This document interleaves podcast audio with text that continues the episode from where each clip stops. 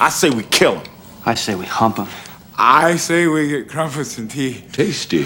Crumpets and tea. All in favor of crumpets and tea, say aye. It's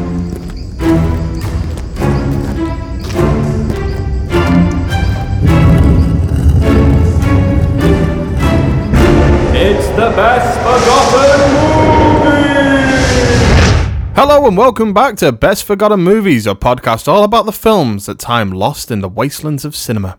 I'm Gareth Green, and joining me as always is my full time co host and part time Skippy enthusiast, Andrew Phillips. and if the idea of human on kangaroo sex is something you're into, then you're going to love today's episode as we watch Tank Girl. But does this post apocalyptic action comedy deserve a second chance, or is this tank ready to be decommissioned? Listen on to find out. It's the year 2033. There's no law. No mercy. You're gonna really love this one. Bang. And no water. Ah. There are three million liters of water underneath the blue dunes, and you will retrieve it. The odds of survival are a thousand to one. And that's just the way she likes it. My, my. Talented, isn't she? Hi! Feeling a little inadequate? She'll be fun to break. I like pain. Lori Petty, Did I hurt you yet? Ice T, Turn this boat around and you're gonna get us all killed. and Malcolm McDowell. Just how many of my men did you kill? Hmm. United Artists Pictures presents Just say, I won. I won. Tank Girl. What's it like knowing you're about to die? You don't!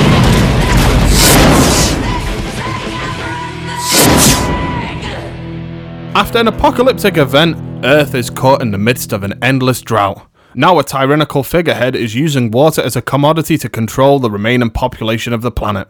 But enough about Mad Max Fury Road, let's talk about Tank Girl. Lori Petty stars as our titular hero, who finds herself pitted against Malcolm McDowell's evil water and power corporation after they attacked her commune. However, in order to defeat them, she and her partner Jet Girl must join forces with the Rippers, a group of dangerous kangaroo mutants that rule the wastelands. Not much makes sense, but just go with us on this one, alright? now, Tank Girl is actually the second film we've covered that was nominated by our listeners. But Andy, do you have any experience with this film, or are you a Tank Girl virgin? to be honest, I came to know about this film in a really odd way. I mean, this is the first time I've ever seen this film, but I heard about it. and I don't even know where I read it in, but it was back in the late 90s, and it actually has something to do with the Spice Girls because Yeah? what I'd read is that the Spice Girls, well, three of them anyway, met during the auditions for Tank Girl because they had an open audition to try and find a Tank Girl, and uh, three of them met in the queue. I think it was Emma Bunton, Geri Halliwell, and Victoria Beckham. Yeah, I think all those three, and they met in the queue, and then whilst they were queuing up, got friendly, and they decided that they wanted to form a band. So that's how I heard how they literally they were talking about how they didn't get into through the audition into Tank Girl, and I was like, "What's Tank Girl?" And I just looked it up, and then I discovered that there was this film called Tank Girl, and I never heard of it before. I knew that they auditioned, but I didn't know that that's essentially where the Spice Girls formed, really. Because I was reading the interview with Rachel Talalay from of Geek as well, and they were talking about that as well. How the she's has a small part to play in the formation of the Spice Girls, for better or worse. it's only recently, since picking up the uh, Stan Winston book, actually, it sparked my mind again. And then, yeah, people have been suggesting it on the uh, Facebook page. Yeah, we've had quite a few suggestions for us to uh, cover Tank Girl, along with a whole host of other films that I'm sure we will get round to reviewing. Mm. Yeah, definitely. But this seemed to be the one that the people wanted us to cover. Yeah. So they're the people to blame. I've seen Tank Girl before. In the 90s, I used to have it on tape. I All right, yeah. quite liked Tank Girl, mainly because in the 90s, as a 10 year old kid, I decided I- wanted to be a comic book artist when I grew up. Yeah. And obviously, that never came to pass. I never quite had the talent to ever do anything like that. but the art and Tank Girl was like really spoke to me. That was the, that was the kind of shit I wanted to draw. yeah. And uh, I had a couple of the comic books as well. I really liked them. But I haven't seen this film for what must be like 10, 12 years. It's been quite a while. So it was almost like going back to it fresh because I had forgotten much of this film. I remembered stuff like the Rippers. Yeah. I remembered a couple of the animation sequences. But the story, by and large, I had no memory of it. I think say story in inverted commas. Yeah, a little bit, yeah. Yeah. So yeah, I do have some history with Tank Girl, but really, this is like starting afresh for me. yeah. Yeah. Okay, so how was the production of Tank Girl? Was it a breeze without a blip along the way? Well, it wouldn't be best forgotten movies if it was now, would it? No. So uh, obviously, this is another troubled production. Although it isn't actually the production of the film that was troubled; it's No. more so the post production. Okay, to start off, I think we need to talk about just how this film came to be made, and um, it was obviously a comic book first, and that gained quite a lot of um, kind of appreciation and a little bit of a cult following. And the publisher decided they wanted to ship it out to to pitch it to studios to see if there was anybody out there that really wanted to make a Tank Girl movie Yeah. And Rachel Talalay really passionately, all guns blazing, went for the job. Yeah. she was in the midst of a directional debut, which was the unforgettable "Freddy's Dead." Yeah, um, Nightmare the on Elm Nightmare Street. on Elm Street. Five. yeah, something like that. Yeah. the final nightmare that wasn't the last. yep. Um, but she was working on that film and she really made a kind of passionate plea for this film. And even then, it took them a year to really come round to the idea of letting her direct it. And yeah, they gave her the rights. They gave her the rights to the movie, and so they started pitching it about to different studios. I think they went to Amblin first Yeah. as one of the first major ones. I read somewhere that Steven Spielberg actually wanted to direct it, and that's Yeah. perhaps why But the- it fell through. But in the interview with Rachel Talalay that I heard, their response for rejecting it was the fact that we weren't quite hip enough to do this film. ah, So we weren't quite on the right wavelength or yeah, in to actually really pull this film off. Which is I thought that was quite nice. It was kind of an honest answer. Yeah. so like we're just not quite there with it Well, in it- terms of our own. it doesn't really feel like an. No. Amblin film anyway. Even the comic book, it, No. it feels a lot more kind of raunchy and violent, and with a lot of sexual innuendo. And To be honest, it feels very much like a new line film. it does, yeah. It's talking about that, that how raunchy and, and violent the comic book is, and how much sex there is in it. Disney actually made a pitch for the film. They made a bid for it, which um, Rachel Talalay turned down. Yeah. and probably rightfully so because they knew that they wouldn't be able to make the film with the level of violence that they really wanted. They probably just wanted the talking kangaroos, didn't they? That's Yeah. what they wanted. they would have turned it into Kangaroo Jack. yeah. With Ice T. Yeah. So yeah, that's a, a bullet dodge there, I think, Yeah. because uh, it certainly wouldn't be the film that they wanted to make. And eventually, they settled down with MGM and UA United Artists to make Tank Girl. That's where the money came from in the end. And uh, even talking about the casting before, they did have an open audition for the role of Tank Girl, but it actually did not go to Lori Petty first. It actually went to a English actress called Emily Lloyd. Mm. But she was unfortunately dropped, or fortunately, depending on how you look at this, Yeah. because she refused to cut her hair for the role. Yeah. Which is strange because you would think it would be a requirement Yeah. of the role. That would be something they would know up front. And they were talking about this, and apparently it was one of those things where she was kind of okay with it at the start, but when Yeah. they got deeper, she got cold feet around the whole thing. And they basically had to make the decision like, if you don't want to do that, then you're not the right person for us to do this. You- You're not going to go all in with it. Yeah. And um, the main reason they cast Lori Petty was the fact that her personal life was almost as crazy as the actual character on the screen Yeah. in terms of she's quite a bohemian kind of character anyway. So it wouldn't take much for her to sort of delve into this character and really understand what it, how it makes it tick. Yeah, she's quite out there anyway, Yeah. Lori Petty, and that's probably why she hasn't gone on to become such a big name or anything Yeah, like yeah. that. Despite having some talent, nobody really wants to work with her. No. I remember that she was cast for Demolition Man in the Sandra Bullock role. Yeah. but was dropped shortly into filming Hmm. just because it wasn't what they were looking for. I can't even imagine her in the role in the Sandra Bullock role in No. Demolition Man, which is very strange. Yeah, and yeah, she's currently on probation for something.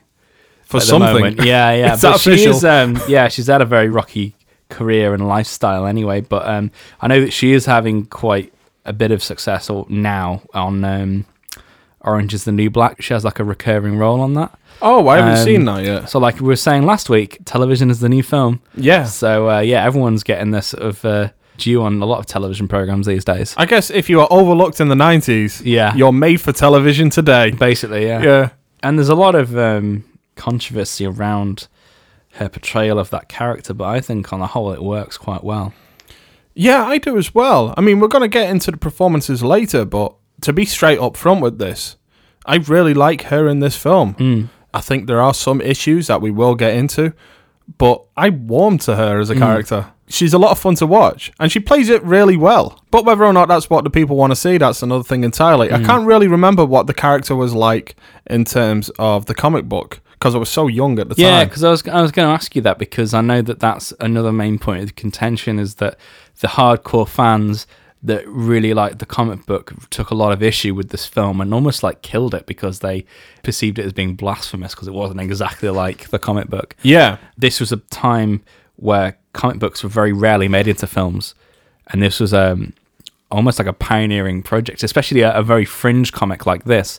And not that many things had been made Yeah. like this before, so no one had anything to gauge it on.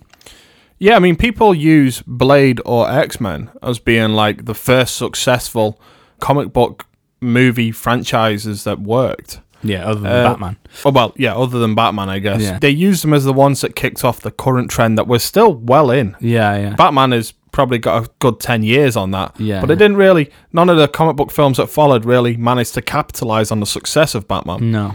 And I think Tank Girl is probably a film that tried to capitalize on the success of Tim Burton's Batman by incorporating some of the. Uh, and we spoke about it last week's with last week's episode by incorporating some of Mad Max into that world. Yeah, yeah. Uh, try to try to make a comic book movie in that vein. But um, no, it didn't quite work. It, it never quite came together. So it's still before that real big comic book boom. Yeah, I think the other thing that holds it back in a way, it's caught between being a very out there, almost art house version of a comic book movie, Yeah. but then also being held back by it being a teen movie Yeah. as well. There's a lot of uh, stock teen movie elements in there in terms of the way it's shot, the soundtrack, just the certain characters there. There's almost bits that feel very Austin Powers ish at times, especially in all the water and power stuff. It does feel a little bit Doctor Evil esque. Yeah, yeah. Although I do enjoy all that part of the stuff, it does feel like it's not quite hitting the level that it should do. No. I guess it's because it's a little tonally all over the place. Yeah. It's another one of those films where, again, you can see that it's been gutted in the editing. And it's been pulled in all sorts of different directions. yeah, it's and trying uh, to appease everybody without actually being its own thing. Yeah. Going to this interview that I read with Rachel Talalay, it felt like there were a couple of issues pre production and, and production, minor issues, but all the problems came in post when um, the film was being tested. It was really then when the film was basically taken off her and made into what it is now. Yeah. And um, it never really reflected the director's vision of what it should be like. And even now, she's actually trying to get Tank Girl optioned again from MGM. Obviously, all the people involved at MGM are completely different people now. Yeah. Uh, so she's trying to get it optioned in order to actually make a new version of it or get somebody to make a new version of it because, yeah, she doesn't feel that she did a particularly wonderful job at it. And also, she just lost complete control over the end results. Yeah. Um, so she still feels that there's, um, you know, there's life in it that could be reworked. Well, you're absolutely right. It was in post production that this film really started to fall apart. And uh, that's where many issues were raised or created. And that was mainly because MGM and UA decided that the tone that they had settled on, the one that Talalay wanted, violent, raunchy, adult, they decided in post that actually, no, we want to tone back those things. So they tried all these different versions where they were pulling things out. I mean, there were scenes even with um, Lori Petty where she's being interrogated by Malcolm McDowell's evil head of water and power in what is essentially a freezer room. She looks half frozen to death. And they toned all that back, even though it had some story relevance to the film, simply because they didn't think Lori Petty was pretty enough in those scenes. Which is just utterly against the type of film that Talalay and her crew seem to be trying to make. She's not supposed to be this pretty character. She's supposed to be a woman. She's supposed to be a girl. She's supposed to be anything she wants, really. She's got all this kind of bohemian stuff going on. And she's being interrogated in this scene. It doesn't matter that she doesn't look typically Hollywood pretty. No, she's uh, she's holding her own against everybody that's trying Yeah. to oppress her and what she likes doing, and that's the through line of the film is that this is a character that wants to do what she wants to do, and no Yeah. one's going to stop her from doing that. And this is it's probably been toned down a lot, but this is a film that out and out is a feminist film, yeah. and it's driving a very clear feminist message to the audience, and I think that's what the studio was scared of, mm-hmm. and they tried to um, tone down. Yeah, you know what? It would be the equivalent of to use a film that came out in 1995, the same year, Die Hard with a Vengeance. It would be like the studio really kind of impeding on John McTiernan's vision of that film and saying, oh, actually, you know what? You can't hurt John McClane that much in this scene because we need him to stay good looking. So, hmm. you know what? Perhaps don't bloody his face up too much. He needs to be good looking. It would be essentially the same as that. It's exactly what Tank Girl is against for this to happen. So yeah, it's been really fucked over in the editing. Yeah, But I guess we really need to get into whether or not the film survives this. It's another film. Does it survive the studio process? Well, I guess we should really get into the film yeah. and uh, give a little brief overview of what we think before we really get into it. I mean, what did you think of Tank Girl? Well, I quite enjoyed it. It was very um, different at times. I can see where they wanted to go with it. It doesn't quite get there, No. but I don't think it's the fault of the filmmakers in particular. I think, again, this is a film that's been gutted and, and messed around with in post mm-hmm. to try and make it a certain kind of film, which I was saying before, they're trying to make it a teen comedy. Yeah. And I don't think that's what the intentions of the filmmakers were at all when they were making the film. And you can see that for a large part of the film, that's not what they're going for at all. They're going for like a really goofy, out and out raunchy, off the wall comedy with very strong feminist themes. Yeah. And um, that's not really what we get here. It's kind of a half baked situation where it's neither one thing or the other. No, and it ends up feeling like a little bit of a like an MTV advert. Yes. Not even an MTV show. It feels like an advert. Yeah. It feels like it's like this is for teens. Yeah. It's almost like too focused on that teen market. Like that's Yeah. where they've clearly homed in on and decided that's their market in post. And they've really kind of overkilled that whole side of it. Yeah.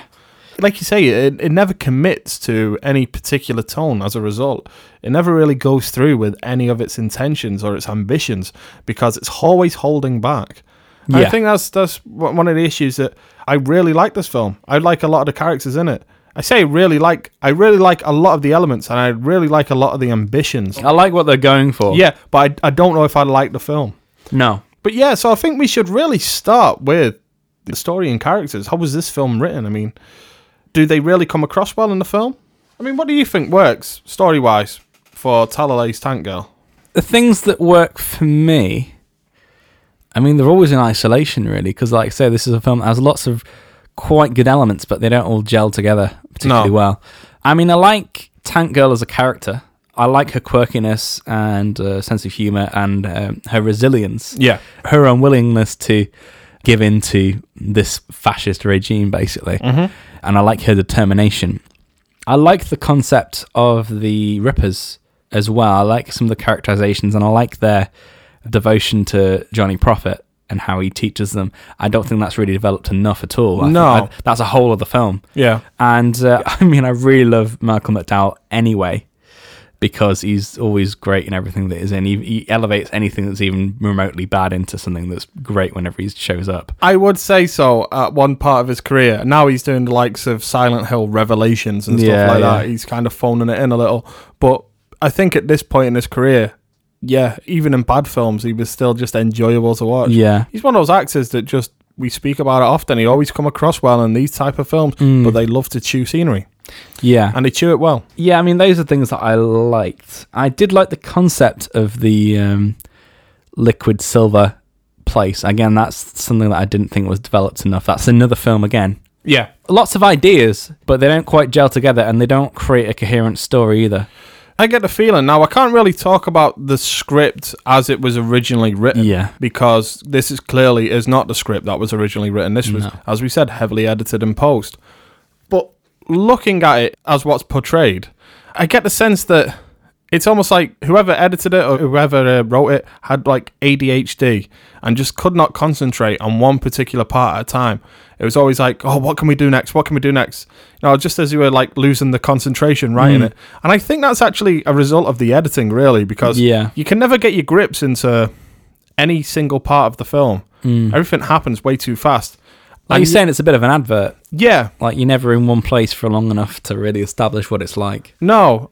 And there are characters that are set up that are clearly, obviously supposed to be in the film in some capacity that had completely cut out. They come across, I think, a, a name Sand Girl or something Oh, like Subgirl. that. Subgirl, that's it. Yes. They come across Sub Girl, and she's in it for one scene and disappears. Yeah. And I was left asking, why Why was she there? Yeah, she's a, a complete casualty of the edit. She's been surgically removed from the film because she is quite a big character in the comic books, apparently. Oh, right. And um, yeah, she's played by Ann Cusack, who's a sister of John and Joan. I thought so. Yeah, and um, yeah, I she's did just- IMDb her. she- yeah, afterwards, she's in that one scene, but um, she's meant to play a much more important role in the story, but has literally been surgically removed from the film, which I think is why the the second half, especially, is so disjointed because Yeah. I think that's where a lot of the elements have been uh, messed around with. Because I kind of feel like the first half kind of works for Yeah. the most part after the whole Ripper attack, and that's when it really starts falling apart. It does. And watching it again, I was actually had to remark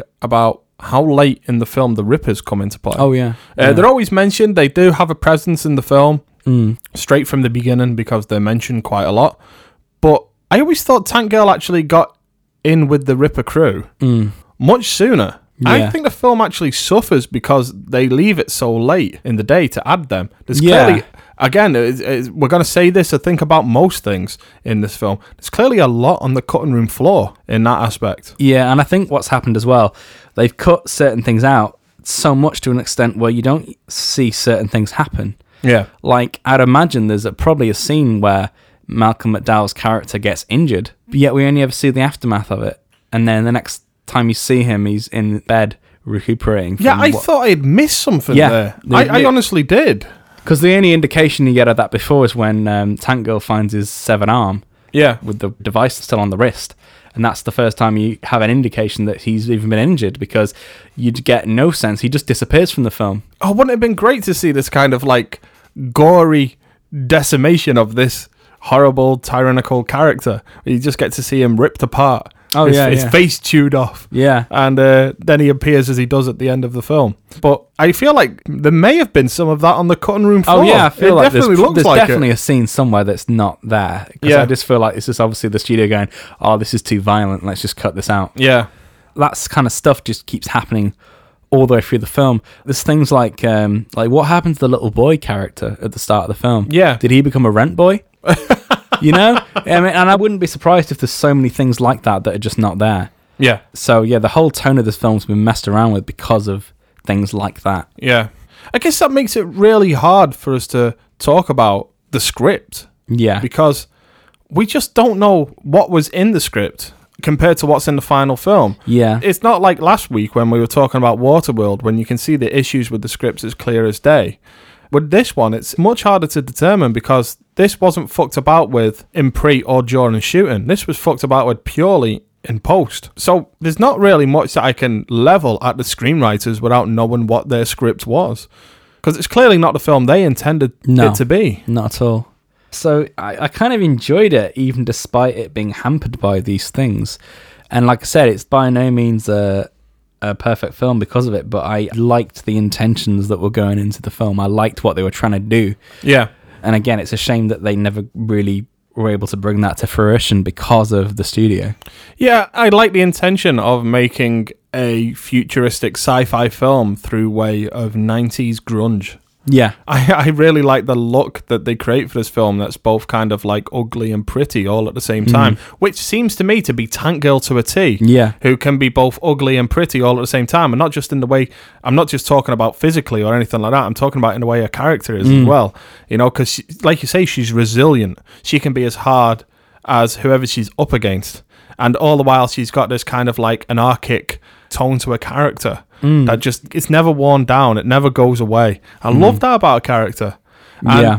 My issues, like I say, I really quite like Tank Girl the character. I like Tank Girl the character in this film. And I'm sure that people are going to be scratching their heads as to why we don't let other films through the gates, but seem to be really enjoying this one and that portrayal of that character. But I think it's all about the intentions. It's all about what is in the film, what it seems to be hinting at what they were going for. That was unfortunately kind of toned away. Yeah. Or the other thing I did like about it, that despite all the messing around that they did with the film, the through line and intention of that particular character stays true Yeah. from beginning to end. They Yeah. don't try and fuck with that character. The the problem with the character, I like her being resilient, but I don't think she cares enough about other people around her. There's a slight lack of peril and feeling with her. Yeah. Yeah, no, you're probably right there, but again, I, I mean, we know what's on the cutting room floor. Yeah. Well, some of at least of what's on the cutting room Yeah. floor because we've seen. There's actually, if anybody wants to go and see, you can look on IMDb, the trivia section, and uh, or any kind of interview with Rachel Talalay. You can get a write up of exactly what's cut from the film. Hmm. And I think you're right. In the end of the film, there's Malcolm McDowell's evil character Hmm. turns to her and says, The little girl Sam, who she's trying to rescue, he will let her live if Tank Girl kind of submits. Yeah. And Tank Girl says she would rather her die than live in a world where he's boss. Yeah. And I both like that, but I also think it makes her seem a bit a tad uncaring. Yeah. I also think a lot of it's on the cutting room floor, even to do with her character's relationship with the Rippers. Yeah. I mean, there's obviously that sex scene yeah. that that's uh, everybody knows about, but everybody's also dying to see. I mean, just to talk about the sex scene for a second, but there was actually a 12 inch prosthetic penis that was created for this kind of post coital scene between Yeah. Rather lovingly by Stan Winston Yeah. as well. by Stan Winston Studios. Yeah, Yeah. it cost five thousand dollars, um, and it was cut from the film. I I want to see it. I demand to see it. Apparently, what they did, they shot it knowing that it was probably going to be cut. Yeah. But they did it because they'd put so much work into it and they wanted it on film. uh, they went ahead with it anyway and went, fuck it. I paid for kangaroo penis. I demand to see kangaroo penis. I just imagine you, if you were at your age now when this film came out, just at the cinema customer services, Yeah. going, I read that there was kangaroo penis in the film. I did not get kangaroo penis. I want my money back. Yeah. Mum, Dad, did you see any kangaroo penis? No, no, I didn't. I no, didn't son. either. No. I was watching out for you, kid. oh no. But um and actually just going back to the production of this actually, there was um a lot of goodwill surrounding this project in terms of people involved Yeah. because Stan Winston Studio really wanted to do this film and actually were willing to cut their prices in half in order to meet the film's budget and get the costumes and the, the makeup all done. Yeah, and Rachel it. Talalay didn't actually think that she would get Stan Winston No, Studios. Thought no. that they would just outprice her. Yeah, yeah. But um, yeah, just by goodwill, they wanted on board Tank Girl. Yeah. I think I actually have a quote from them here. They um, actually said that the Rippers would be the best characters they'd had the opportunity to create. So it wasn't just creating a monster; they were going to create characters. Actually what happened afterwards i mean even though the film was a, a failure the characters the makeup that they had for the rippers in stan winston's own personal museum of all the things that he's designed and done. I mean i'm not sure whether it still exists now. It probably does in some capacity but the actual rippers took pride of place next to all these more famous creations. Like he viewed it as a good piece of work by himself Yeah. and um, viewed it on par with the Terminator and Predator and everything like that. So that was his level of, and I mean, even when you read his book, he talks about Tango being a lot more successful for him as a project than Congo was, which is the other project they did that year. This was actually a nice outlet for them to actually have a bit more fun because all they were doing in Congo was creating gorilla suits, which ultimately weren't very successful. No, Um, no, they were clearly so, just men um, in gorilla suits. yeah, and in a way, Congo is a much worse film than this because um, Congo, you can't really see what they were going for with it. With this film, has a clear, honest intention. They're trying to do something, yeah. but unfortunately, it gets tripped up in the last hurdle. So yeah, there's a lot more goodwill and honest intentions in making this film. Yeah, definitely. One thing I do want to talk about that I imagine was in the script, this was intended to be a very kind of raunchy film at one point, and some of that does hold over in the final version of the film. Yeah. But because it feels tonally out of place now, because they've retooled the film to be something different than what they intended, Yeah. you get these weird scenes, like um, when Tank Girl and Jet Girl first meet the Rippers. It seems at one point that one of them's gone to rape them. Yeah. like, literally says that he wants to hump them while they sleep. Yes. Which is all a bit strange. I imagine it fit the tone of the film when it was a lot more raunchier all the way Yeah, through. yeah. But at that time, I always remember thinking that it just seems like they've swapped one evil for another. Yeah. and in the deleted scenes, that character actually ends up having sex with Jet Girl. yeah. yeah, they become partners. It's tonally a little bit all over the place, really. Mm. So you get these random scenes that pop up like this that just kind of like jar you, like, whoa, where, where did that come from? I don't know. I kind of like that about the film. Yeah, and it, and again, it's difficult for us to really measure what is there and what isn't because we we haven't got access to all the deleted scenes. Although No. apparently, I only found this out recently, so we haven't had a chance to watch them. That if you go on Rachel Talalay's website, there are a lot of the deleted scenes in a sort of VHS quality version that you can Mhm. actually look at. And apparently, the studio hasn't taken them down. So that's how much they care about this film. So uh, yeah, because she was like thinking, oh, they're going to take them down at any point, and then apparently they haven't. They haven't really even been in contact with her about it. So I would Yeah. be very interested in seeing Rachel Talalay's version of Tank Girl because one thing that I did mention is that even in its current form, it's perhaps still a little too long. Yeah, So I imagine if Rachel Talalay had final cut on the film, it's not that it would be an extra hour longer. Mm. It's more so that it would be a completely different edit. Things that are in this version of film would be taken out to accommodate things that are in her version of the film. yeah, film. just be a different version of it. Yeah. And I'd be very interested in seeing that, but I don't think we ever will. No. So we can't really measure what the story and the characters are like because, like as we spoke about, it's not the film that it wants to make. But what about the performances that are actually in the film? We spoke about Lori Petty. We both really like Lori Mhm. Petty in this film. Yeah. And Malcolm McDowell. But let's move on to the likes of Naomi Watts, Yes. who's quite a, um, a shock to see her in this film. I completely forgot that she was in this film.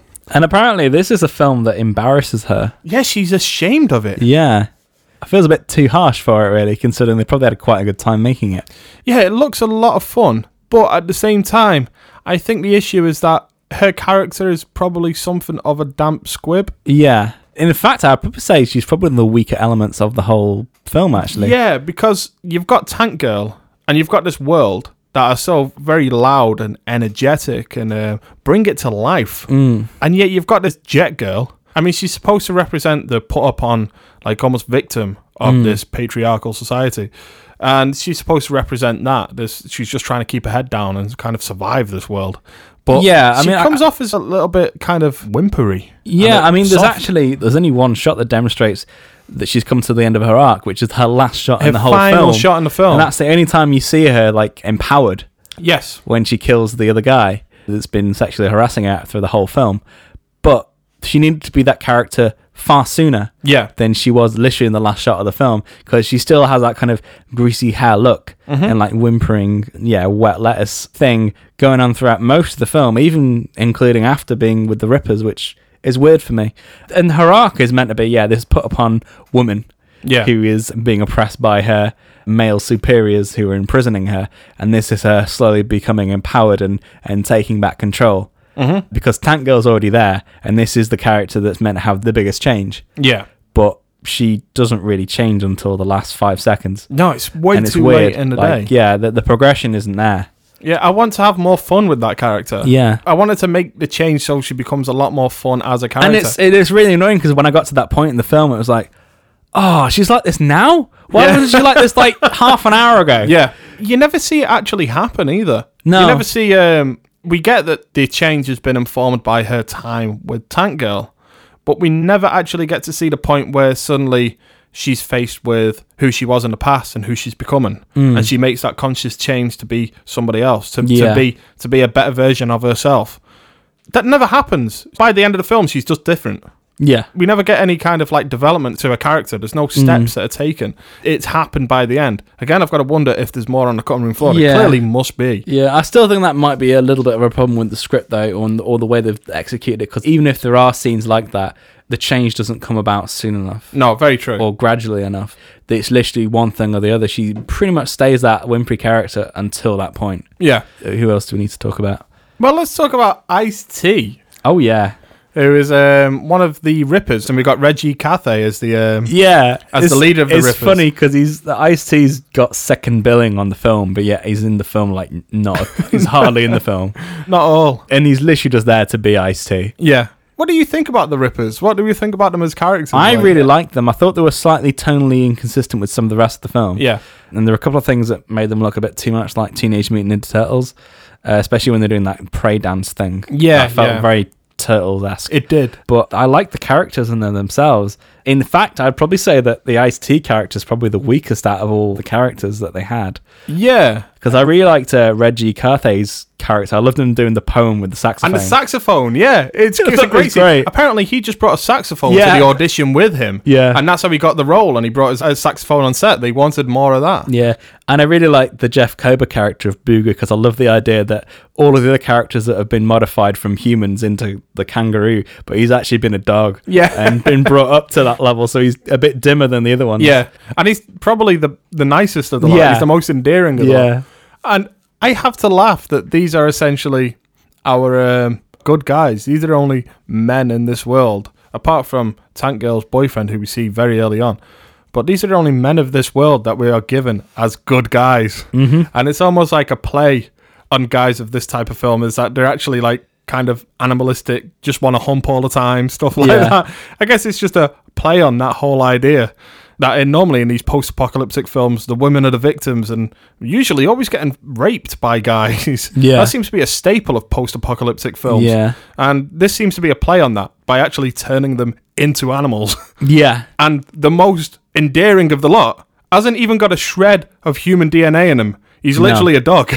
I like that it plays on that. It's almost like a satire. yeah. And I really love the little backstory that they have with Johnny Prophet and th- their devotion to him. Yeah. Uh, but as I was saying at the start, that's another film entirely.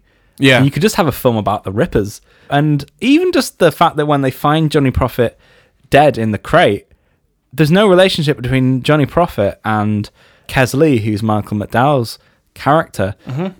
You know that he set him up there, but there doesn't seem to be any kind of connection between the two storylines. No. It just seems to be there, and there's no um, there's no other subplot connecting the two things together. And Yeah. that's a real problem because that's a really nice part of the film that I liked that wasn't it was just sort of thrown away mm-hmm. and that's another problem with the rippers being introduced too late that you don't really um, experience their pain at seeing their creator and father figure killed like that it's almost like having splinter killed in the Yeah. turtles and then getting retribution for it and it doesn't really pay anything off for those characters Uh, No. they don't really get to do an awful lot after that point because even the climax of the film, their function in that part of the film is very wishy-washy and not very well defined.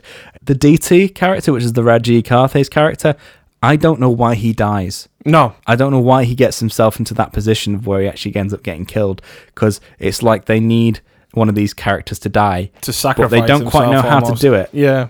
It doesn't really justify it. No, just seems like he does a really stupid thing. Yeah, I suppose you could say that about the entire film, really, is that there are a lot of scenes that I found myself asking, why is this here? Hmm. And um, there was a lot of things that I enjoyed about it.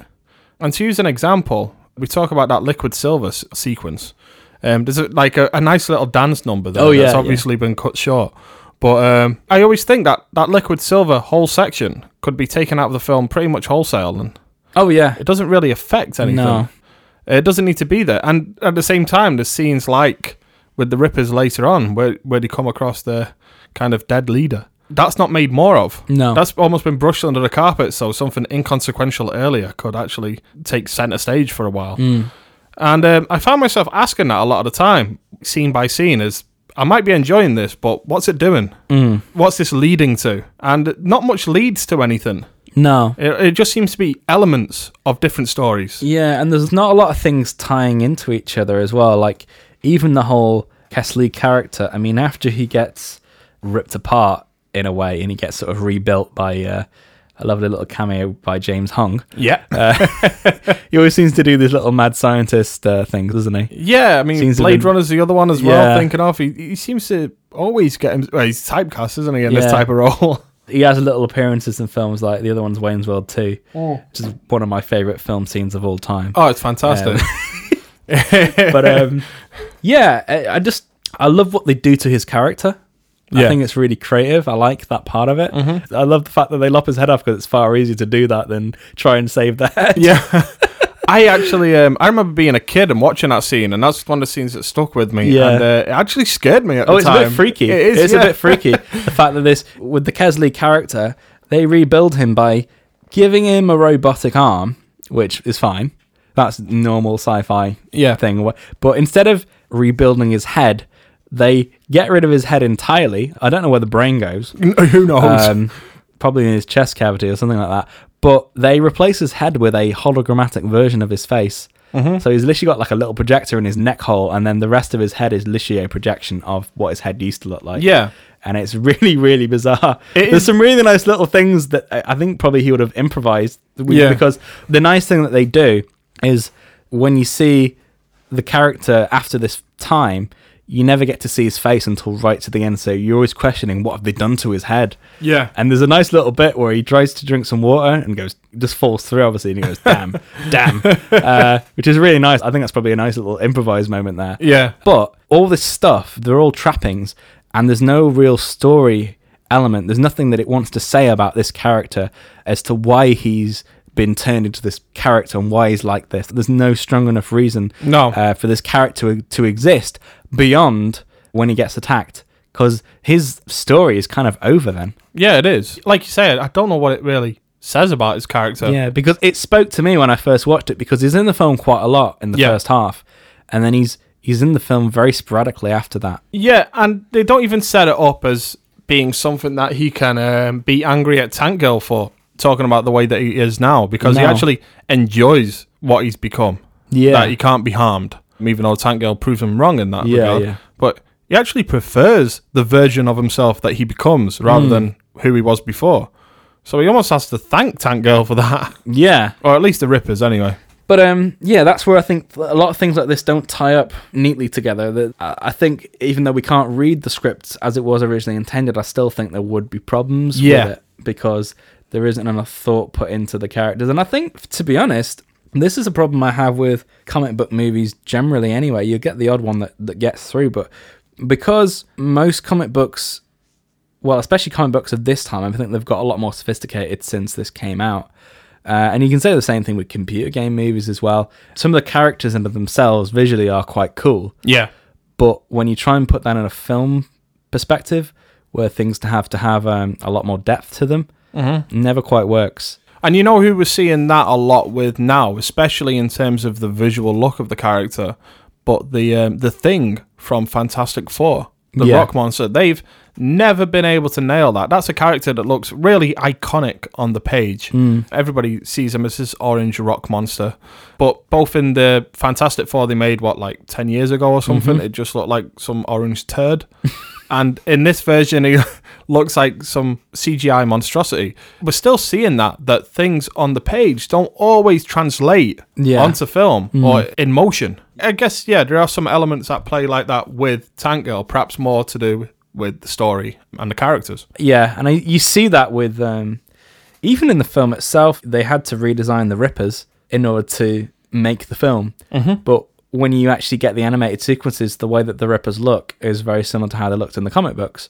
Yeah. So they don't really marry together very well. No, no. And um, you are right, but at the same time, I do love the look of the Rippers. I think it was definitely the right decision to probably go a little bit more human with them. Oh, yeah, yeah. Because um, they do look fantastic. It's definitely a great design by Stan Winston Studios. Yeah, and they really succeed in their intentions because what they wanted to do with the Rippers was to create a character that is it's a makeup job, but it's not like a puppet. They wanted to make sure that the actors' performances came through well in the in the costume. So there's no the only animatronics that are in the in the costume are the ears because they wanted Yeah. to make sure that the ears were in motion, so they didn't just feel like a, a makeup effect, like they were just an add-on. They wanted to make them move like they would with the humans. So they were the only things that were really controlled, and I think that the tails were like extra things that I don't think Yeah. attached to them. But I think they really succeeded in making sure that the characters and the actors really came through in those costumes. Yeah, they really did. Uh, you just got to hand it to Stan Winston Studios. This is when they were at the best, and to be honest, they've always been at the best. They will never be at their worst.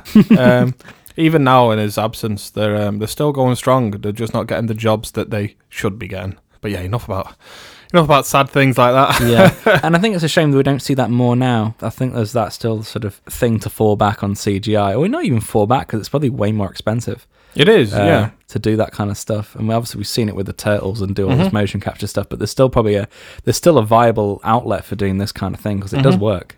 especially in regards to monsters. I think if ever you're trying to set up a monster that the audience has got to be able to emote with or connect with in any way, there has to be some kind of humanity for them to be able to see. Sometimes it's in the eyes. And when you've got prosthetics, it's much easier for an audience to connect to this type of character. Especially to use the Rippers as- an example, you can see their human features, even despite the fact that they do look quite monstrous. Mm. You can see a humanity to them, and that's why you can connect with them on any kind of level. Yeah, And so Stan Winston Studios definitely the right kind of thing. Mm. With CGI, you often find filmmakers lose themselves in the possibilities of what they can do, mm. and sometimes go too grand, and in the process, you lose your humanity. yeah, definitely. Because I mean, even though I think the Ripper's concept is underdeveloped, I still feel that the characters come through well. Yeah. I just want to see more of that world. I want to see more of the Ripper's world because you are right. There is a kind of like Teenage Mutant Ninja Turtles element to them that really does come through in a couple of scenes. But um, yeah, I, w- I want to see more of their little underground society thing they've got, and and if if there's more like them. But yeah, unfortunately, it never really pays off. Yeah, Okay, one thing I want to ask you about, just to get your opinion of, is um, during the film, there's obviously these um, comic book sequences that have been edited into the film.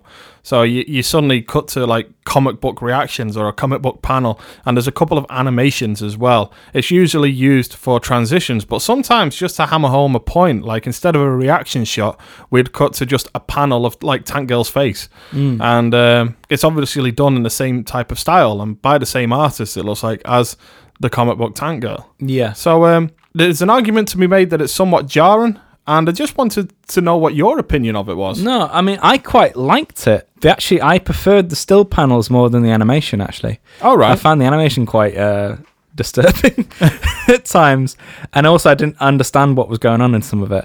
But with the panels, I thought it worked really well, and um, I didn't think it was as jarring that people make out because.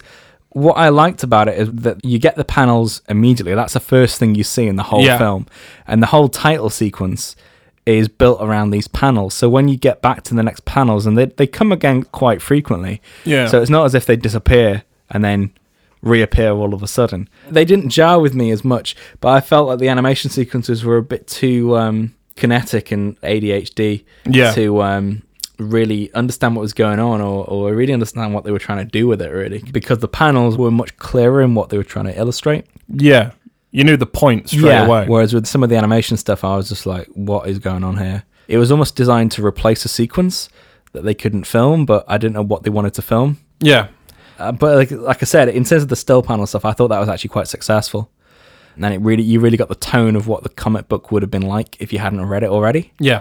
I, I don't know. I quite liked the animation segment. I do get your point about it being a little bit hard to follow because they often have no bearing on the actual film themselves. They're supposed to be like this transitional pieces where um, instead of seeing the characters go from one point to another, it's almost like we just cut to this animation. And um, one of them's almost like a dream sequence, almost, where um, Jet Girl gets knocked over the head. And for a while, you think it's that, but is it or isn't it is made un- unclear. However, I do like the style. I did when I watched it, and um, and also to do with the single panel shots, I really like them for the most part, except when the editing uses it in a way where it's just flashing stuff at us. yeah, yeah, yeah.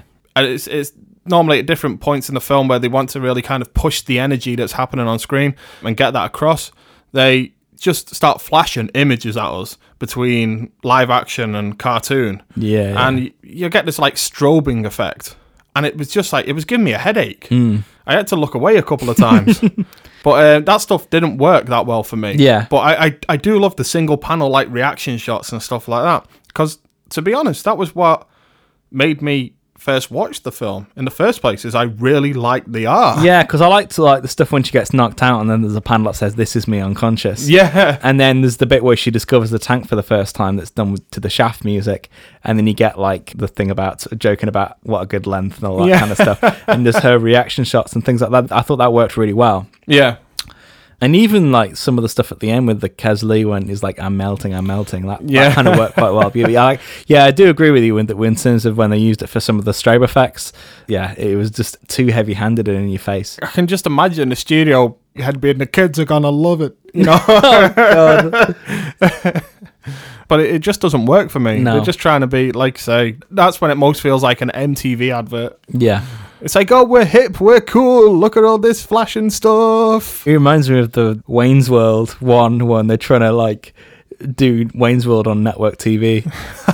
Wayne's World oh, party time, excellent. it's like that. Noah's Arcade. Yeah, yeah. It's like having a character like that, like overseeing this, because apparently that's what happened. Was I can't remember the name of the guy, but the executive that they were speaking to when they were pitching the film and who really liked it and bought it, they got on with really well. But when it Yeah. came to producing the film and going through post, they ended up with another executive who just didn't get it, just didn't get it at all, and that's that's Ah. who they were fighting against all the time when they were doing the film, and that's basically what the problem was that they just got somebody else. Well, the question that I was going to ask later on was how does a studio sign off on a film like this without knowing that it was going to be like that? It's like, oh, yeah, we'll make your raunchy, violent, post apocalyptic film, and then later on be so concerned with the fact that it's raunchy and violent and mm. sweary.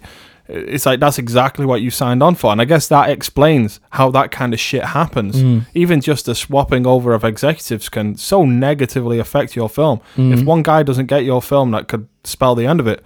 Because one of the things that I do want to mention about the editing of this film is that yeah, it was heavily edited in post, but it wasn't because of test screenings. Because actually, a lot of the film tested really well Yeah, at least initially, and then later on, as they started to make their different versions and start to throw it out there, that's only when things started to look downhill for them. Hmm. But according to IMDb and according to an interview I read, the first screening that they had for the film, it tested very positively. Hmm. It was the studio themselves that had issue with it, with a couple of scenes, not the people watching it. so certain things that tested well, they'd actually take out because they didn't think it was right. Yeah, and they really took ownership of what they thought was right for the film rather than what audiences were reacting to. Mm-hmm. So there were certain things that the audiences really loved that just aren't in the film because of reasons. Mm-hmm. really. Just because uh, Malcolm Businessman didn't like it. yeah. Malcolm businessman. In the interview, Rachel Talalay basically described the process as idiotic because she couldn't quite understand why it happened because the way that films get she was almost saying that the way that the film got tested and messed around with was almost the opposite of what most films are like when they get tested because uh, usually uh, films are sequences are altered or changed based on audience reaction Yeah. and they're tested too much with different audiences and that's why they get messed up but this was testing well with audiences and but the studio was still like nah we don't like that bit we'll take it out so Yeah. it's just like we're going to test it but then we're just going to ignore the audience so yeah then when the studio actually did start to put their stamp on the film, it did start to test poorly, is because well, it began to morph into the film it is now. And Jamie Hewlett, uh, who is the co-creator of Tank Girl and had a lot of input in this film, Yeah. he spoke of the experience to Empire magazine. He said, um, "It's ridiculous having a bunch of little snotty fourteen-year-olds deciding how a film should be made anyway." They were probably just nogging their bird or pulling each other's hair throughout the whole thing yeah he doesn't speak fondly of the experience, and No. it's certainly one that I don't think many people that are behind the camera are going to. It does seem to me that they did have something on their hands that could have been a maybe not a genuine hit. Like I can't see it taking the box office by storm in any Hmm. shape or form, even in its best way. But I can see them having a genuinely solid film Hmm. on their hands at some point here. I think there is one in the edit somewhere. ultimately this is the film that killed Rachel Talalay's career as a film director because from this film onwards, she uh, was doing TV movies and television. And I think there's a real case to be made with Tank Girl that it does seem to come across that women aren't as welcome in Hollywood, at least in terms of directing, as men are. No. And uh, this film can be really held as a prime example of that. I mean, we've seen filmmakers with bigger flops than this Yeah. go on to direct other films and be given those second chances. It seems to be that even if it's not your fault, once y- you're out, it's almost like, oh, we gifted you this chance and now you threw it away. Yeah. It's a very cynical move. So I really do feel for her in that regard. Yeah, and I think the yeah the upper echelons of Hollywood business is still very much male dominated anyway, and like we we keep seeing it with different directors, and apparently now there are less female film directors out there now than there even were in the nineties, which Wow. is a really bad thing to, That's to awful, Look at. yeah. yeah. Uh, there's actually there's about fifty percent more back in the nineties than And it's not like the 90s were some like golden era for. No. It's, So that's weird just it's astounding. That's despicable. Yeah, it's got worse actually. So, and I don't know where this comes from. I just don't know where it comes from at all. It kind of drives a vicious circle because women aren't treated so well in film. It's not encouraging new female filmmakers to come to the forefront because I mean, even when you look at your local film scene, there are always a lot more guys than Yeah. women, and I don't understand why that is so. And I think the only reason is because people already know that it's one of those industries that you're just not going to get on with very well if you're a woman Yeah. and that's a really sad thing to think about but that's i think that's basically why and i still think it's going to take a lot of time for really that to change because unfortunately we can talk about it till the cows come home but we're not in charge of all this Yeah. stuff and it's only really going to take massive changes in the way hollywood works and well just the way filmmaking and distribution works until we see that yeah. And the only thing I can really say about it is because the way that TV and film is changing now and starting to merge together, that could be the thing that changes everything. Yeah. Even when women do seem to get these um, almost like champion roles or these, um, let's say, high profile roles, such as, well, yeah, to use the director of Wonder Woman as, a, as an example, it's almost like they're only allowed to when it's token films. Yeah, Like, uh, yeah, you're doing a feminist film. Yeah, if we're doing a film about eh, a woman, exactly, yeah, Yeah. But y- there's no chance of a woman directing Iron Man, the movie, yeah, or the next Star Wars film, or the next Bond. or, or the next Bond, yeah. Yeah. And that seems to be almost unsaid at the moment as well, Yeah. that whole thing, because people are waving the flag like, oh, finally, we're casting women and people of colour in these roles, like, for instance, Black Panther as well, the after specifically a uh, person of colour to direct that film. That's And the that's- wrong. It's the it's- wrong way to go about it's, it. It's just exact. Well, yeah, It's exactly. like you do your film about your thing. Yeah, exactly. But you can't do the film about these other things. Yeah, because this is our. this is thing. our thing. Yeah. Yeah, it's it's weird, and Yeah. it's um, it's so sad that we're still in that way, but we're kind of like championing them for hey, Hey! it's like giving them the fucking participation medal or something. It means nothing. Yeah, it's like well, you can say the same thing about uh, we're gonna let a disabled director direct a film about disabled people. Yeah, exactly. That's basically the Yeah, same thing. It is. So it, stupid. It really is. It seems to be just based on such arbitrary terms as well. Yeah. it's um, yeah. I could talk about this all day. I Yeah. just worked myself into an angry tears. And anyway, getting back to the film, one last thing that I do actually want to speak about in regards to the filmmaking behind Tank Girl is um, the score, or at least the music that is used in the film. It seems really jarring to me and dates it Yeah, very quickly because uh, it's already kind of grungy looking, Yeah. and that that comes across really well. But it the score feels completely out of place because you've got this futuristic setting that's very grunge, 90s grunge, Mm. but then you've got this 90s grungy score that instantly dates it back then. It it takes you out of that. Yeah, because um, there is a score somewhere by Graeme Revell. I had no idea where it is. Uh, tell I me haven't about heard it. any. Yeah. of it. I, I, I, for me, it just sounded like all soundtrack music. Mm-hmm. But um, yeah, it really dates it, and like it's one of the things that really, for me, holds it back in that teen film genre, that area.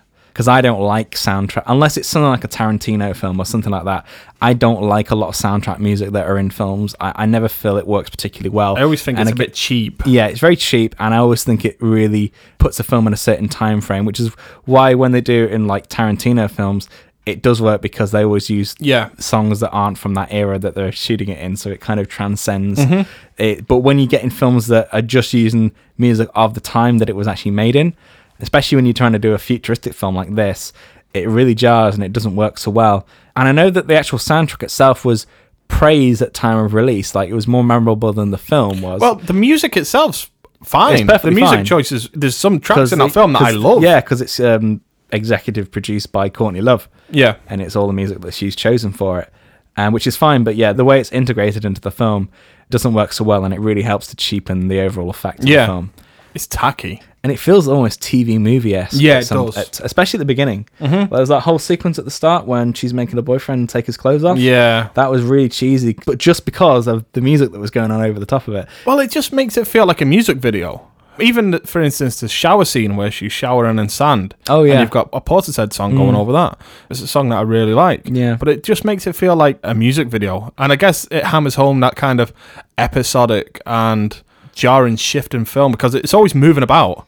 At one point, you've got like a Portishead song coming on. It's all supposed to be like a little bit melancholy, and then next, you, you know, it's all back yeah, to being then, crazy then you've got Bjork as well. Yeah. I think the only song that works really well is the one that's in the titles, which is the Devo song. Mm. Which is weird because it's a Devo song, which was covered by Soundgarden. Yeah. But then they couldn't afford the Soundgarden version of that song, and then they got Devo to come back in and re-record their own song, but in the way that Soundgarden did it. But with a female vocalist on the top, so it's a really weird way That that, they did that. strange. They're doing a cover of a cover of their own song. Weird. That's the only song that works really well because it works quite well with the panels. Yeah. And again, I think it helps to make the film feel more erratic than it actually is. Yeah, I think it actually sums up the making of this film pretty well. That nothing came easy. No, no, not at all. especially in post. Hmm. I think the other thing I want to say, actually, my favourite scene in the movie is the first appearance of Kesslee.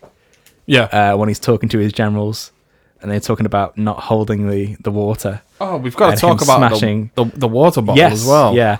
And this is the other thing as well. That again, there was a lot of goodwill with the making of this film because uh, Malcolm McDowell still to this day talks very highly about the experience of making this film. Mhm. He actually compared it to the making of Clockwork Orange. Oh wow! So I think they let him experiment a lot and do a lot of Yeah. things and just be a bit. He seems to be having fun. Yeah, he's praising him for taking most of the desert, but then chastising him and ultimately killing him because he didn't quite get that last bit. Yeah, yeah. Uh, and you really get a nice sense of his insanity, and also the fact that he's making a walk across the broken glass that he's just smashed. And then he chastises him for walking over the broken glass. Yeah. He calls him a fool because Yeah. a smarter man would have killed him Yeah. and not walked over the glass. yeah, I really liked all that part of it, and um, yeah, there's this really nifty little device which I thought was great and really played into the theme of the film with no water. I mean, there, there are bits that really work in this way. You basically stab people in the back, and it literally sucks all the moisture out of your body. Yeah. and then all the water ends up in this receptacle.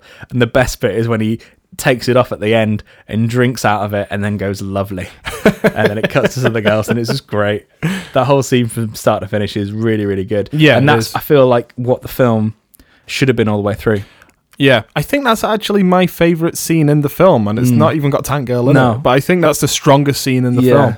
That's the only element that actually plays on the fact that this is a world without water, though, because Yeah. by and large, the rest of the world seems to be getting on just fine. It's all sandy and deserty. I think the point that they're trying to make, but I don't think they really drive the point home, is No. that everyone else is reliant on water and power. Yeah. And they're all in submission to that, even that brothel, because it ends up being a plant in the end. Mhm. But I don't feel that, that comes across too well. No. The, I say the narrative is very loose, to, Yeah. to put it mildly, but because there isn't really a proper story. No, no, there really. isn't. It's, just a series of, happenings and ideas. Yeah. Um, which would be fine if everything was strong. Yeah. The story wouldn't be as important, but because there are things that are weaker than others, uh, it does make that feel more prominent. Yeah, it does. Okay, so it's clear that we have our opinions on Tank Girl, but were critics and audiences blown away by this film? It's time for us to look at the stats and facts. And first up, well, how did Tank Girl fare at the box office? Well, the budget was 25 million in 1995. It's a, it's a modest budget. It's a mid-budget film, really. Mm. I mean, let's talk about the biggest film of the day that year was a Waterworld Waterworld. at 175. So Yeah. this is a minuscule in comparison Yeah, to that. yeah. However, even with such a kind of modest budget, the film made domestically four million dollars, and it had an opening weekend of two million dollars. So even the people that actually went to see it didn't really come back. No. And um, just to give you an idea of how badly it fared, it opened on 1,340 theatres, so it's still an okay opening, but it um, opened to 10th on its first weekend. Wow. I don't have the worldwide figures, but Wikipedia seems to indicate that it might be around 6 million overall. So this film fared awfully. And to be honest, I can't remember it getting a theatrical release over here. I think it might have gone straight to DVD. It I'm- might have done, yeah. I, I, I, don't I can't remember it getting a theatrical I mean, I think that's why I don't remember it anyway because I don't Yeah. think it had any kind of presence over here, even though it's actually a British comic. so even though it didn't have a massive budget, this film did still manage to bomb quite significantly, and which is a somewhat unfortunate. But I guess that's what happens when studios interfere on these kind of films. Hmm. Like I said previously, I don't think it would have made the big money if it would have even gone on to be a success. But I could see it making its budget back Yeah. easily. I think it's also one of those things as well where the studio have messed around with it, but then they've lost faith in it, and then they've just not advertised it enough. Yeah. you see it all the time. If they don't like a film, they just won't push it, sort Yeah. of thing. So I think there's a bit of that interplay as well, because I know the advertising was a bit weird. Just even if you look at the marketing campaigns, there's nothing that really makes you want to go and see that film. No, no, they probably just gave up on it. Yeah. So, in terms of a um, critical reception, this film has uh, 38% on Rotten Tomatoes, which I'd say, again, which is probably a bit low for it, given that Yeah. I feel it has ambition. But I don't know where I'd actually place this film on a rating. No, I I would say it's um I'd say it's fifty percent. Yeah, actually, the, the average rating is probably closer to what it is. It's 4.9 out of 10. okay, yeah, I can So see that's that. probably, yeah, about right. Yeah, and we actually have a clip from Siskel and Ebert's wrap up of the year, in which they list uh, Tank Girl and Judge Dredd together as uh, one of the worst films of the year. So over to them. Okay, my choice in the stupid superhero category is Tank Girl, which starred the usually effective Lori Petty in a bizarre futuristic fantasy about a desert world where Tank Girl lives outside the system and encounters the kangaroo-like mercenaries called the Rippers. I think the problem with both Judge Dredd and Tank Girl was that they devoted all of their attention to the special effects and not enough to the characters and the story. I'm repeating myself. Yes, it's like a broken record. Yep. They build these amazingly wonderful, beautiful sets. It all looks like, you know, a real world out there. Yeah. And then into that world, they put nothing. No ideas, no characterization, sucks the no energy motivation, right out of the screen. no witty dialogue, nothing. In terms of that, that looks more like Siskel's opinion of the film. Yeah. But yeah, Ebert was quite a bit kinder to the film in his own review. So he awarded it two out of four. And he says, Whatever the faults of Tank Girl, lack of ambition is not one of them. Here is a movie that dives into the bag of filmmaking tricks and chooses all of them. Trying to recreate the multimedia effect of the comic books it's based on, the film employs live action, animation, montages of still graphics, animatronic makeup, prosthetics, song and dance routines, models, fake backdrops, holography, title cards, matte drawings, and computerized special effects. All I really miss were 3D and smell-o-vision. And yeah, and that's really nailing it on the head because it's a real onslaught of the senses. Yeah, uh, it is. The whole film. Almost in the same way that 1941 was, which we've reviewed previously, and that it was uh, it's almost kind of exhausting at times, just in terms of what's going on. But I think Tank Girl employs it perhaps more successfully. And uh, yeah, he goes on to describe the film as being tough to care about despite its ambition. And yeah, I think we both understand where that's coming from because it's such a visual onslaught. But then I felt there was a slight lack of depth there Yeah. to really make you care about what's actually going on. No, no, I have to agree. I think we are both in agreement over that. Mm. Okay, and that leaves me to just ask the questions. And first up, are we any closer to understanding why Tank Girl has been forgotten? Yeah, yeah. I mean, this is a film that I'm almost like amazed that MGM even decided to pick it up. Yeah. because it's just the kind of thing that yeah, it would get messed up. It's one of those things that you can see see it already playing out in your head before they would even made it. Yeah. And when they could see where it was going or what they'd made, they just balked at it and just Mhm. messed around with it so much that it would just die. in of itself. So I really don't have to blame the studio for that. There's no other way around it really. You can't really blame the filmmakers. I mean, it would maybe not be a perfect film if they'd let it go through, but it would have probably been better than what is now. Yeah. Again, they've just let it flounder and whimper and die when it's come out, and then it's just been quickly forgotten about. Yeah, it's just been brushed under the carpet. Yeah, and there's especially been no because it's a woman director as well. Yeah, yeah, and there's been no effort to bring it back in any way. Yeah, despite the fact that even looking at the Rotten Tomatoes score, it has an audience reception of like sixty three percent. So Yeah. it's actually far more positively received by audiences than it has been by the critics. Yeah. So there are people out there that really champion this film. Oh yeah, there. I mean, there are loads of people that really like the film, and But like. in terms of general audiences, I think you just pull out a big nothing. There's not really much demand for it to return to the screens in any big way, and I really think there is a great idea here. Oh yeah, and I would be very curious about seeing Rachel Talalay's version of the film. Yeah. I can't say that it's going to be better than this without ever having seen it, but looking at what information there is available, it does seem that. Mm. It does seem like there is a better film in there. Definitely. So yeah, it's totally obvious why this has been forgotten, and unfortunately as Mm. well, because there is something here. There's a Yeah. kernel of an idea. here. Yeah. And finally, what are you going to say? Is this best of the forgotten movies or simply best forgotten? It's another tough one. They it's seem to be getting tough one. tougher and Yeah. tougher as they go. The thing is, the part of me wants to say it's um, best of the forgotten for Rachel Talalay. Yeah, I think what I'm gonna have to do, I'm gonna have to judge it based on the film that's there. Yeah. Because again, you can see all the ambition, what they're trying to get at, but because it's been hampered so much, I have to judge it on what the film Yeah. is right now, and I'm probably based on that.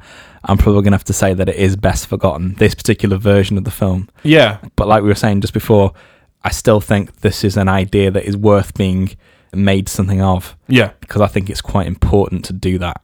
And it sounds really wanky to say that, but I feel that as we've been talking about before, there's just not enough films like this. Mhm. And I feel that to remake this would be a really good thing for the film industry in general. Yeah, definitely.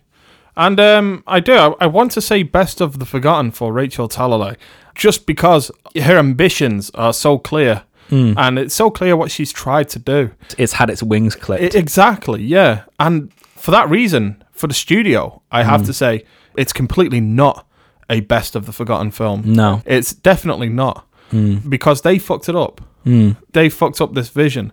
Even if Rachel Talalay's film would have come out and not hit the mark, it still would have been an honest vision. Mhm. I hate to see this happen where it's been micromanaged to a point that it no longer resembles what it used to be. Mm. And that seems to have happened with Tank Girl. And so it's important to remember that even the director and the people that created the comic book that were very much involved in this film, they don't look at this fondly. No. They would be completely okay with it being considered as best forgotten. Yeah. Because I think that's what they want, because they Mhm. want to move on and perhaps make Tank Girl again and make it better. Yeah. With a studio that understands. Mm. And I've got my fingers crossed for that. That's what I'm championing. I'm going to start championing that version. Mm. I want to see what else they can do with this comic book character. But uh, this version of the film, despite what it does well, it's best forgotten for me. Yeah, definitely. And that's all we have time for on today's episode of Best Forgotten Movies. Be sure to like, share, and subscribe. You can also find us on Facebook and Twitter at B4 Movies, so please get in touch with your suggestions for possible episodes. Join us next week for the start of our Star Wars season as we watch Mark Hamill trade in Jedi robes for bounty hunter garb in Steven Lisberger's Slipstream. Coming to a newsagent bargain bin near you again. Or at best, just slip through your postbox in an envelope. Yeah. With a Sharpie written DVD on it. Because no one owns that film. Coming to a car boot near you. Yeah. But until then, it's bye from myself and later from Andy. Shut up, Dick Watt. See you next time.